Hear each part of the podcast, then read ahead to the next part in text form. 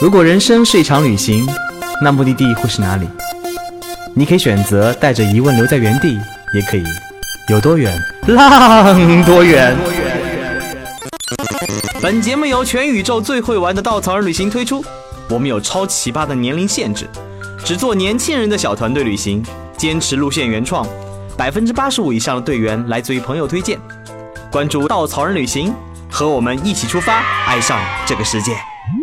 欢迎收听最新的一期《有多远浪多远》，我是道哥。欢迎收听我们温暖领队季的最后一期节目，依然请来一位非常有故事的男人，男生男人，嗯，不重要，重要是他长得非常的和蔼可亲、帅气，加上声音非常的低沉，所以道哥这是要配合一下，我们把声音放低一点。有请男神白河。Hello，大家好，我是领队白河。白河也是我们的专职领队啊，来介绍一下怎么入坑的吧。啊、这个说来话长，话太长，先说一下名字吧。啊，白色的白，河水的河，是个北京人儿。呃，因为家门口有条河叫潮白河，后来别人嫌这名儿太长，干脆就叫白河，白河叫好。但带队带多了，后来差点变成黑河，呃 这属于工伤，嗯、差点变成黑河哎，。为什么变黑河呢？是大家觉得你很黑了，还是？晒的，当天一起培训的小伙伴，那后来再见到我，全都不认得了，已经。所以其实你除了带队以外，应该还有很多斜杠身份吧？嗯，其实平时自己因为爱好比较多嘛，嗯所以想做的事情比较多，包括喝酒啊，其实是品酒啊啊，嗯喜欢做的事情比较多，独自旅行啊，写写文章啊，等等等等之类的。所以其实还有个职业，就是品酒师是的，啊。我看到你面前放着一个酒罐儿，里面是什么样的酒呢？这个是我自己配的酒，自己配的酒。对我拿了不同的青稞酒做实验，配出一种味道相对比较好的，然后在每个月里边往里加一些固定的东西，什么青海黑枸杞啊、和田大枣啊、黄冰糖啊，然后每个月尝尝它的味道，最后配出一个相对口感比较润和的。说的好想尝一尝。哎，可以试一下。哎，所以你品酒其实品什么酒？除了品白酒以外，是品清、嗯品红酒为主，还是我们当初上课的时候，主要是学的品葡萄酒和一些烈酒哦、嗯因为它比较相对而言比较复杂一些。啊？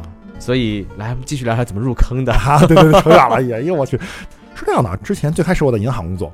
然后呢，银行工作大家都知道的嘛，对吧？啊，这年假很少啊，出去浪的机会很少。我读书的时候特别喜欢出去玩，跟人借背包、借冲锋衣都是借的。嗯，出去玩了以后，结果上班了没时间了，请假请不下来，怎么办呢？算了，干脆辞职出去创业吧。当时想的很美好，嗯，出去开个公司，也许就有时间出去玩了。然而，并不是那么回事儿。开公司以后就各种焦虑，然后各种没有时间，终于把公司做倒闭了。当时有一种哦，终于可以出去玩的感觉，就开始抱着一种很迷茫的心态，因为当时没有想好下一个创业项目是什么嘛，就开始一个人出去旅行。玩着玩着碰到了一些朋友们，有人推荐稻草人，我心想，哎，那就探探班儿吧。其实很早以前，零。我是零几年读的大学，当时就知道稻草人了。当时稻草人就已经有网页了，跟现在是一个色调的红色色调，只不过当时稻草人的线路很少，没有看到特别喜欢的线路，但是觉得这个 style 我特别喜欢。直到过了十多年，创业失败了以后，我同学跟我说：“还记得当年那个稻草人吗？”我说：“记得呀。”我心想：“哇，什么这个公司还活着呢？”他说：“是啊，是啊，而且活得挺好的。我前两天跟人家去完了埃及，我们那个团散团一年了，每年每个月还在聚餐。”我说：“什么这么牛？”然后我就赶紧去打开网页去搜。当时有一点点心灰意冷，因为生活不顺，就报了一个去尼泊尔徒步的线路。当时在尼泊尔徒步的时候，周围的小伙伴都特别热情，大家分享自己的故事，慢慢的也能觉得，哎呀，其实各种各样的生活都挺丰富的嘛，也不是说非要盯着自己的，嗯，过得不好的生活盯得那么死，未来还有很多可以做的事情。最关键的是当时的领队，呃，就刘颖，领队跟我说说，哎，你现在这个状态很适合做领队，这么闲。我说现在很闲吗？你看着就很闲啊。我说好吧，好吧，好吧。结果就被他一下给忽悠进来了。所以那时候离职多长时间了？已经。那会儿距离创业失败大概三个月吧，差不多。所以你创业第一份工作做的就是品酒，还是其他事呃，我们是做类似于葡萄酒的文化宣传类的工作，开开酒会什么的。所以入坑前、入坑后有什么样的感觉差异吗？哦，感觉差异超大，因为就是之前那个时间段，嗯，你看远离了以前的同事，远离了以前的生活，然后一个人 solo 满世界的跑，虽然很自在，但多少都会有一点形单影只的感觉，渴望一份温暖，渴望一些分享，渴望一些跟别人新的沟通、新的交流，但是没有。后来加入领队，或者说从那次参加稻草人以后，就觉得哎，有这么一个不错的机会，自然而然的就可以跟别人交朋友，就可以认识很多的人啊。从那以后就开始上瘾嗯，那我们来说一个提纲上没有的话题啊。你是班长对不对？是那一届领队培训的班长。是的，嗯，为什么被大家嫌弃？哎，我去，这事儿吧比较尬。哎呀，这是个这是个技术上的失误，或者说是一个战略上的失误。而且每次说到这个班上的时候，他们都让你坐下坐下，不让你站起来。哎呀，这个呃好尴尬。当时是我们班基本上大部分人是江浙沪包有去的，嗯，但是呢，哎，这是个很有意思的事情。当时培训的时候，我压抑太久了，一个人旅行太久了，然后生活呢灰暗太久了。突然有一帮啊，对吧，领队都是牛鬼蛇神一样的人物，一帮人牛鬼蛇神凑在了一起，顿时就觉得满血复活，就啊，这就是我想认识的一帮人。然后那几天每天都属于一种。啊，狂躁，特别 happy 的状态，天天跟他们嗨呀嗨呀嗨，当时完全是，呃，嗨到不行。结果最跳的就是我，最闹的就是我，最能张罗的还是我。他们就觉得，哎，白特别适合当班长。老白很适合当班长，呃，特别会玩，也特别适合被别人玩。领队都是要被玩的角色嘛。结果他们忽略到我不在上海周边，结果经常他们聚会 Q 我，我说、哦、我不在，然后有事儿 Q 我，嗯，我也不在第一时间在上海。然后到后来就是老白，你为什么不组织一些活动呢？我说哦，等我去上海的。然后一年也来不了两回。老白，你为什么不干这个？老白跟上你说？结果就到最后就是被嫌弃。所以现在 base 在哪里？北京还在北京。还在北京那北京其实领队挺多的呀。嗯，等一下，有吗？有有号称贝斯在的。前两天终于见到了号称在北京的 ET，他之前也来录过节目嘛。啊，呃，经常在腾冲待着的那个小伙伴，嗯，那个妹子。然后我们俩从来没有在北京见过面。其实他也平常不在北京待着，所以他现在 base 应该还在腾冲吧？他是有只要有长假他就回成都，只有带队间歇才要在北京住两天。然后跟我说：“老白，我好像有一天晚上不，有一天凌晨三点，我在机场见到过你。”我说：“不会吧？居然是这种见面的方式！”哎，特别有意思。我们还有个领队叫老宝，他住我家对面。然后我前段时间刚知道他跟我健身教练是一个人，所以我们从来没有见过面。哇在健身房就这边从来没有去过。她最好玩的是，她老公也是工作经常出差，然后她呢经常带队，然后她就跟我说，前段时间说，她十一月份是我见我老公见的最长的一只一个月了。我说多少天？六天，在哪儿见？在日本。他们两个在不同地方飞往日本，然后见了面以后就分开了。他们平时一个月见两三天，然后我们就开玩笑，哎呀，你们这个新婚结的嘞。神仙婚姻，所以我们的领队真的是，虽然在一个 base 地待着，常年在全球各地飞奔，跟当地的人发生着各种各样有趣的关系。是的我，相信很多到层的领队，他不只是带着别人出去旅行，更多自己也是一个旅行者。是的。所以前阵子在亚亚美尼亚不是遇到一个小故事吗？嗯，亚美尼亚是这样子的，当时是从格鲁吉亚散了团嘛，嗯，散了团以后，亚美尼亚那个地方都觉得嗯蛮神秘的，或者说呃一直以来只听说其名，未见其真身是什么样子。然后一听说哎亚美尼亚免签了，我就傻乎乎的去了，拿了一个护照，天真的以为亚美尼亚真的已经开始免签了，呃，而且之前查的攻略都说免签了，嗯。我就拿了一个签证去了，而且坐的是最通俗的那种路上交通，坐个大巴车，人家的公交车我就去了。到了真正办签证那地儿，我把护照往那儿很礼貌的一扔，意思是说哥们儿让我过吧。人大哥翻了翻我，他翻了很久我的护照，然后抬头看着我，用一种看神经病的眼神看着我。大哥，你签证呢？那翻译成中文就是，我说咱们两个国家睦邻友好，对吧？免签啊，一带一路呢？对啊、开玩笑，免签，你难道你不知道吗？拿出一种特别开心的表情，就我知道的好像比你还多，你都不知道免签，我都知道了。他还有一种看一种看傻子眼神儿，没有啊。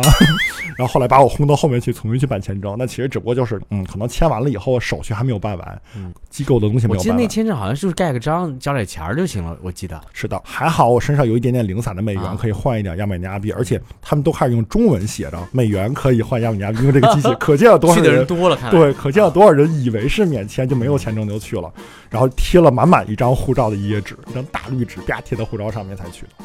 当时在亚美尼亚去的那个首都埃里文嘛，嗯，然后住了一家新开的那种 hostel 那种旅社。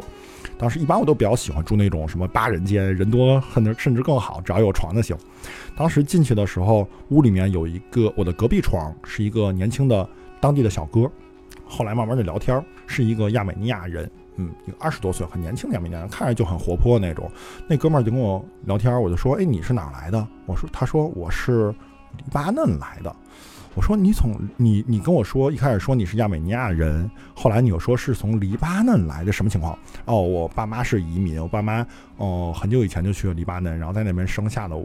我说那你是回来探亲还是回来旅游，就他的英语特别好，就他可以带着我们用英语聊天。然后他就跟我讲说，他毕业以后做泰国开青旅开了很久，甚至连泰语都学会了，英语也特别好。但这回把泰国的客栈卖了，就想回到亚美尼亚，回到埃里温自己的传说中的家乡去开一个旅社。当时我说：“那你父母同意吗？”我可以想象他父母肯定是不同意，那父母肯定费尽千辛万苦才离开亚美尼亚，他的孩子又回来了。父母说：“No No No，我父母特别不希望我回来。”我说：“那你为什么回来了？”他就突然很认真，本来是一个嬉皮笑脸的小哥们儿，很认真说：“我说了太久的英语和泰语，我就想用我的母语每天跟我周围的人聊天，我想跟他们交流，我不想再在外面漂泊和用那种语言了。”当时我就是一种很不解，甚至是有点怀疑的眼神，就直勾勾的看着他的眼睛。我心想：“嗯。”兄弟，你说的是实话吗？你这是一个官方回答吗？然后看不出任何的瑕疵，这个事情给我留下了超深的印象。因为后来我还好，前一次带队我在土耳其，然后碰到了一个日本的小兄弟，一个日本的哥们儿，在呃不是日本的，是中国的人，去日本打工六年了。嗯，然后他说他有一个同事，是个呃香港同胞，嗯那边人，结果那香港的同事呢，天天缠着他要跟大陆的同事一起吃晚饭。因为那个香港的他的同事娶了一个日本老婆，回家女儿也说日语，他根本没有时间说普通话或者大陆话，说汉语。然后后来他就天天能盼着能跟大陆人一起多吃两顿饭。说为什么？我就是想说说中文，我真的不想说日语了。直到那一天我才理解，哦，原来那种 从语言上的连接是一种很深的故土的情节。哦。那种连接也是一种能够满足人内心的温暖，或者说那种需求的很重要的一部分。嗯，我认识很多这种在外面移民啊或者打工的人，他其实只要有一有机会就要听听咱们祖国的节目啊，看祖国的综艺节目，就是你能听到母语缠绕在耳边的感觉，就像回到自己家的感觉一样。其实你可能身在异乡，但是心在故土。我相信，作为一个领队，其实更多时间不是在旅行，而是在工作。因为 虽然我们经常在外，但是其实跟队员在一起，更多是带着他们去旅行。在过程当中，每个领队都被队员温暖过。我相信你应该有这样的故事。嗯，挺多的。哦，之前这这话怎么说呢？之前看了一个纪录片，挺逗的。扯远点哈，往回搂啊。看了一个纪录片，那个纪录片叫呃什么亿万富翁的饕餮盛宴。啊，不知道有没有看过，挺有意思的，就是大概记录一下那些特别有钱的人，他每天吃什么啊？从服务他们吃饭那些人的角度来看，结果那个纪录片别的不记得了，什么巨贵的鱼子酱都印象不深刻了。但最后一个场景印象特别深，可能是他讲的是酒 有点关系。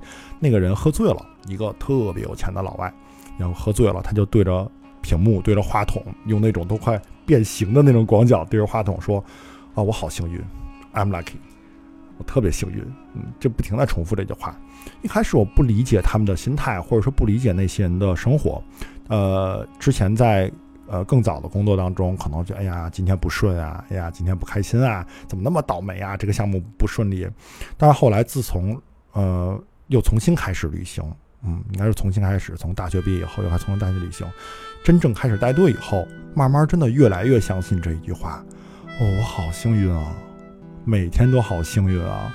不知道是是一种真的幸运了，还是说自己心态变了，幸运了，他就是那种感觉。呃，有一个事情印象特别深，今年刚入秋的时候去了一趟甘南带队，在甘南的时候，一般领队的心态是什么样子呢？哎，能不能给我的可爱的队友，给我的可爱队员们再多一些惊喜，让大家在这次旅行中留下更多的画面，能够让他们珍藏更久。那我就很开心，我觉得就值了，特别值，就每次都是花这样的心思。直到那回带队特别巧，我的生日赶上了。可是八月底的时候，我们又开始准备国庆的大交接嘛。国庆对于咱们来说很重要啊，一定要好好交接好，把队伍带好，因为团量比较大。我们已经约了国庆的那种跟产品的交接。国庆交接咱们都知道，就是好几个领队跟同一个交接，大伙儿能凑时间不容易，领队天南海北的漂，凑一起不容易，几经商榷，最后终于定了一个时间。但比较寸的是呢，正好定了我是我那天生日的晚上，那天生日的凌晨，我都已经忘了这事儿了。就是半夜十二点的时候，我正在翻手机呢，突然有朋友，还又是老队员，然后发微信生日快乐呀，大白！生日快乐，老白！哦哦，就生日了，这么快十二点了，我没有意识到。当时还发了个朋友圈，给自己许了一个心愿，因为那天晚上在拉卜楞寺旁边，结果第二天就把把这事忘掉了。接着去带队，我们那天天挺忙的啊，牛场啊，各种各样的玩。到了下午吃饭的时候，有一个下午茶的时间，我跟队员说：“我说，嗯，今天晚上不好意思，我不能跟大家一起吃了，因为我们国庆要交接啊，很忙很忙等等之类的一系列原因。”结果队员突然气氛变了。哎，我说什么情况？因为有人说，他们愣了一会儿，然后跟我说说老白不行，你今晚上要跟我们一起吃饭。我说真不行，不是说我一个人一对一的交接，我们好几个人呢，我不好意思说把时间全改掉，张不开嘴。然后他不行，你必须要跟我们一起吃。投诉你？对，如果你不跟我们一起吃，我就我们就投诉你。我说 what？什么什么操作？这这这都谁教你们的？然后这个我就和我就回来跟工作室小伙伴说啊，这个啊对吧？有反正有这么一个事情啊，还好还好。后来很贴心，就改了一个交接的时间。改了以后，那天晚上他们就说说今天晚上的晚饭你别操心了啊，什么吃饭的地儿你别找了啊，吃什么你别管了，到点儿你就来就行。就他们订了一个特别好的酒店的包间。特别大的一张桌子，能坐下十几个人，特别灯火辉煌那种。然后直接把我摁在椅子上，就开始吃。吃了一会儿，端上一个大蛋糕。人说甘南那种地方想弄个蛋糕挺不容易的，口味好不好说，临时准备都不容易。我当时一上来以后我就惊呆了啊！说实话，真的好感动，因为这个事情都是按理说都是领队做的，都是领队给给队员们平时做的。突然有一天反过来的时候，有一种措手不及的感觉。然后当时心里还挺开心的，当时哎呀多好，又多了一个可以一起聊天的机会。就那天晚上就光吃饭，从八点聊到了快一点，餐厅都快疯了。那就那么一回事儿，让我印象就特别深。原来，原来大家都能感受到，原来不只是我一个人天天在路上感动自己和感动别人，同时也会让大家之间互相做感动。而我相信，也正是因为当时那个团大家玩的都很好，所以。这个事儿还是可能需要一点点齐心协力吧，才能商量出来。那天最后的时候，大伙儿每个人都端着一碗酒，说：“老白，给你个机会，让你录个视频嘚瑟一下。”我说：“录什么视频？别管了，你就拿着行了。”他们让让我拿着手机开个广角，所有人跟那喊“一二三，祝领队生日快乐”的时候，哦，拿着手机的手都在抖。我后来再回去看那个视频，看一次，我听我自己说谢谢，那声音都走音了。有一个领队叫瑞宝，就去年我跟他一起去墨西哥带队，带完队以后我们去古巴，然后最后一天的时候呢，队员跟他做了一个八分钟的视频，然后你知道吗？他在古巴的时候一天看十遍，呃，是的，其实其实从啊做领队开始，很多东西都是在不断的被印证，或者说是不断的加深的。从一开始一个人 solo。嗯，一个人旅行，形单影只，呃，虽然很自在，但真的是形单影只，没有什么别人可以沟通和分享。到后来加入稻草人，做了队员，做领队以后，开始被周围的很多热爱生活的人，很多友善的、亲密的朋友、新朋友、老朋友，不断的温暖着，不断的照顾着，从中获取力量。再到后来，不管是旅行的路上，不管是带队的路上，还是独自旅行的路上，都会发生各种各样的事情。像刚才咱们聊到的那个亚美尼亚的小兄弟，在我们聊天的最后，他跟我说：“说你知道我为什么要回国做吗？除了刚才说我能说母语吧，最重要的是，呃，你知道我们国家其实近代以来历史还是蛮坎坷的，我们并不富裕，我们没有格鲁吉亚有钱，更没有石油国家阿塞拜疆有钱。”但是我希望我能回来，我能够做一些事情为家乡。我开一个旅社，让更多的世界上的人来到我们国家，和我们国家年轻人发生交流，发生链接。我们在一起，链接在一起，链接的越多，我们就会有力量。我们这个民族，我们这个国家就会有力量。哦，当时这句话听了以后醍醐灌顶，或者说是如雷响耳。再到后来带队的路上，慢慢的遇见了越来越多的。可爱的小伙伴们，他们也在用事实告诉了我：大家在一起能够从陌生走向熟悉，从熟悉走向相知相识，到后来在生活中互相给予鼓励和力量，这种温暖几乎是无可替代的。嗯。稻草人有很多很多领队啊，很多很多我们被称为妖魔鬼怪的人，他们在各行各业可能都发着小小的光，也有可能在各行各业是很很不错的精英们。他们选择来做这件事儿，刚开始的时候很可能是因为哇，免费旅行，很可能说哇，我能锻炼我的能力，很可能是我能跟很多人在路上发生很多的关联。但越到后面，越发现，当我们开始跟目的地做连接的时候，当我们把队员一生一次的旅行能给他创造更多惊喜，带来更多感触的时候，当我们在路上去温暖别人，同时被别人温暖的时候，当我们开始搭建一座桥，让队员去跟这世界产生联系的时候，其实那过程当中，我们自己也放开了。很多时候，促使我们前行的，也不只再是旅行路上那些的点点滴滴的美好，更多的是目的地人。队员和我们之间那种连接，这种连接会让我们找到一个往前走的路。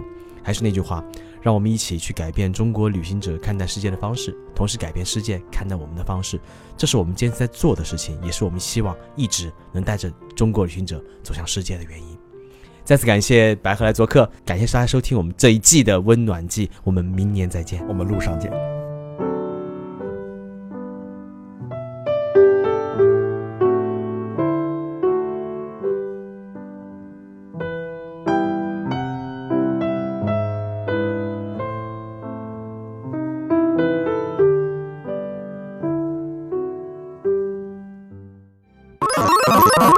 请搜索“稻草人旅行”，和我们德艺双馨、颜值出众的领队一起出发，爱上这个世界。